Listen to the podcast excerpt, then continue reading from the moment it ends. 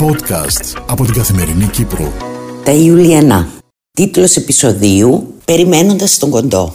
Γράφει ο Σταύρος Χριστοδούλου. Εκφωνεί η Δάφνη Προδρόμου. Επιμέλεια παραγωγής Μιχάλη Σάβα. Ας κρατήσουν οι χώροι και τα δρουμαλιώτικα στεκιά υπαρχιώτικα βρε που η σύναξη σε αυτή σαν χωριό αυτόνομο να ξεδιπλωθεί. Μέχρι τα ουράνια σώματα με πομπούς και με κερές φτιάχνουν οι Έλληνες κυκλώματα και ιστορία οι παρές Μόνο 8 λεπτά με τα πόδια απέχει η πλατεία Ελευθερίας από το διαμέρισμα της οδού Κωστή Παλαμά. Η Ιουλία Παλαιολόγου Ιλσον όμως κατάφερε να διαστήλει το χρόνο, χωρώντας μέσα σε αυτά τα 8 λεπτά τη γυναικεία λεβεντιά, το απαράμιλο στυλ και την πηγαία υπερηφάνεια για την εθνική παλιγγενεσία. Πάμε κυράδες, σαν τις παλιές φιλενάδες, βήμα το βήμα έδωσε το τραγουδιστικό πρόσταγμα και το καρέ ανεμίζοντας τα γαλανόλευκά του σημαίακια τράβηξε για το γιοφύρι τη ζάχα. Στην κορυφή της παρέλασης βρισκόταν η Ευγενία η Καλαμαρού με ωραιότατη πλησέλευκη φούστα και συγκούνη της προγιαγιάς της από τα σέρας. Ακολουθούσε η κουλίτσα Κυριακού κρατώντας το πουγγί 1821 της Καλίστα που ανέδειξε η Γιάννα Αγγελοπούλου δασκαλάκι στην πρόσφατη στιλιστική της εξτραβακάντζα. Η Φόφη Κούταλου επέλεξε ένα ελληνοπρεπές Ζέους Εντιών για να τιμήσει τη Μαρέβα Μητσοτάκη ενώ η Χίρα Βίλσον συνδύασε υποδειγματικά το συλλεκτικό φουλάρι του οίκου Ερμές με κοσμήματα ζολότας. Θρίαμβος ομοφώνησαν οι κυρίες καθώς βάδιζαν με το κεφάλι ψηλά καταχειροκροτούμενες από το πλήθος των φιλελλήνων μεταναστών οι οποίοι λιαζόντουσαν στα φουτουριστικά παγκάκια.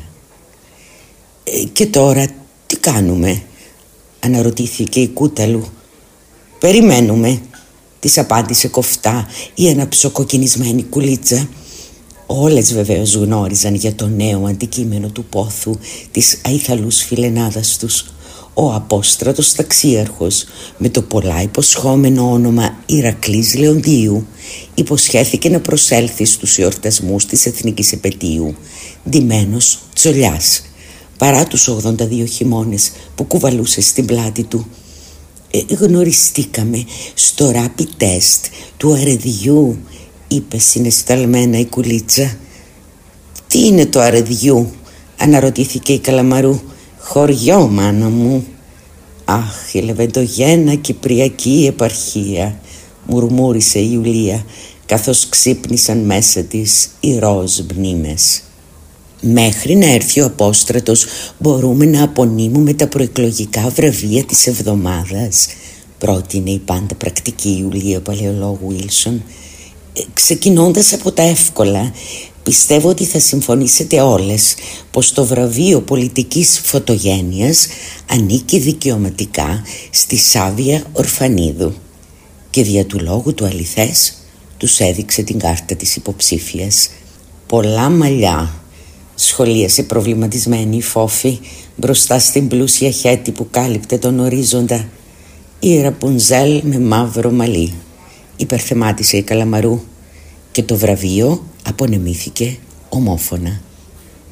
Το βραβείο θέλει ο Χρυσαυγίτης να κρυφτεί και η χαρά δεν τον αφήνει απονέμεται στον υποψήφιο του Ελάμ στη Λάρνακα Σωτήρη Ιωάννου ανακοίνωσε η Ιουλία ενώ τους παρουσίαζε και το φωτογραφικό τεκμήριο.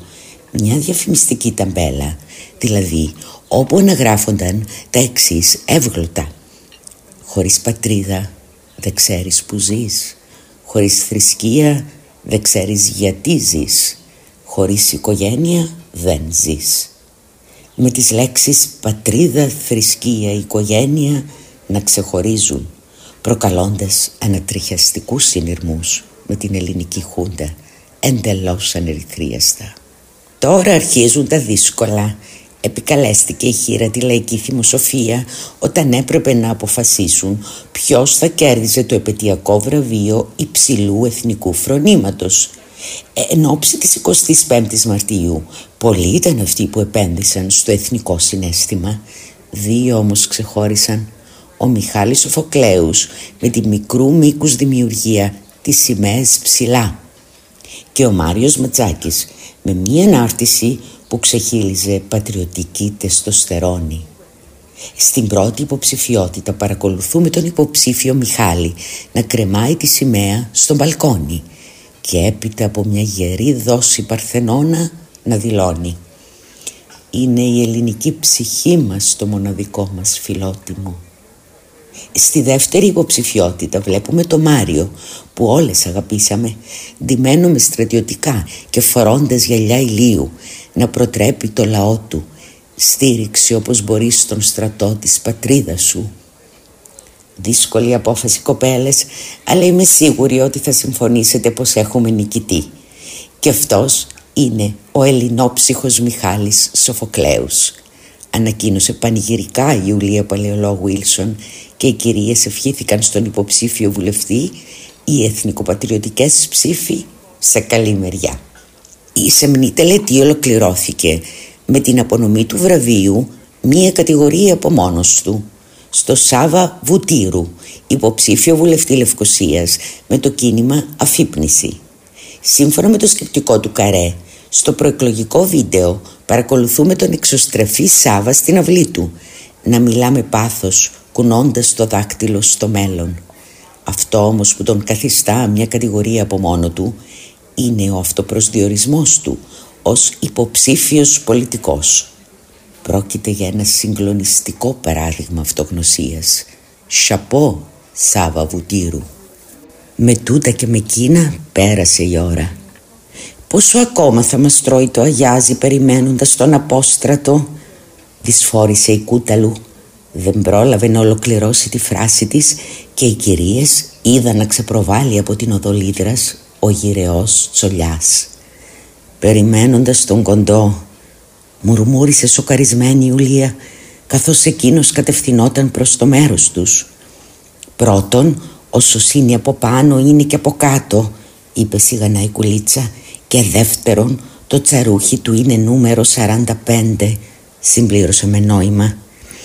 Σύμφωνα με την τελευταία πανευρωπαϊκή έρευνα, οι Κύπροι είναι οι πιο κοντοί πολίτες ανάμεσα σε 47 χώρες της Ευρωπαϊκής Ένωσης. Οι κυρίες γνώριζαν την άχρηστη πληροφορία της ημέρας, η οποία στεκόταν με σάρκα και ουστά μπροστά τους. «Διατάξτε», φώναξε με στεντόρια φωνή ο Ηρακλής Λιοντίου και βάρεσε προσοχή με το τσαρούχι νούμερο 45. Ήτανε σαν να αναστέναζαν τα μπετά του γιοφυριού τη Ζάχα και μαζί τους λίγοι σαν γυραλέες λίπητο ενώ άναβαν τα λαμπάκια και η καρδιά της Λευκοσίας βαφόταν μπλε.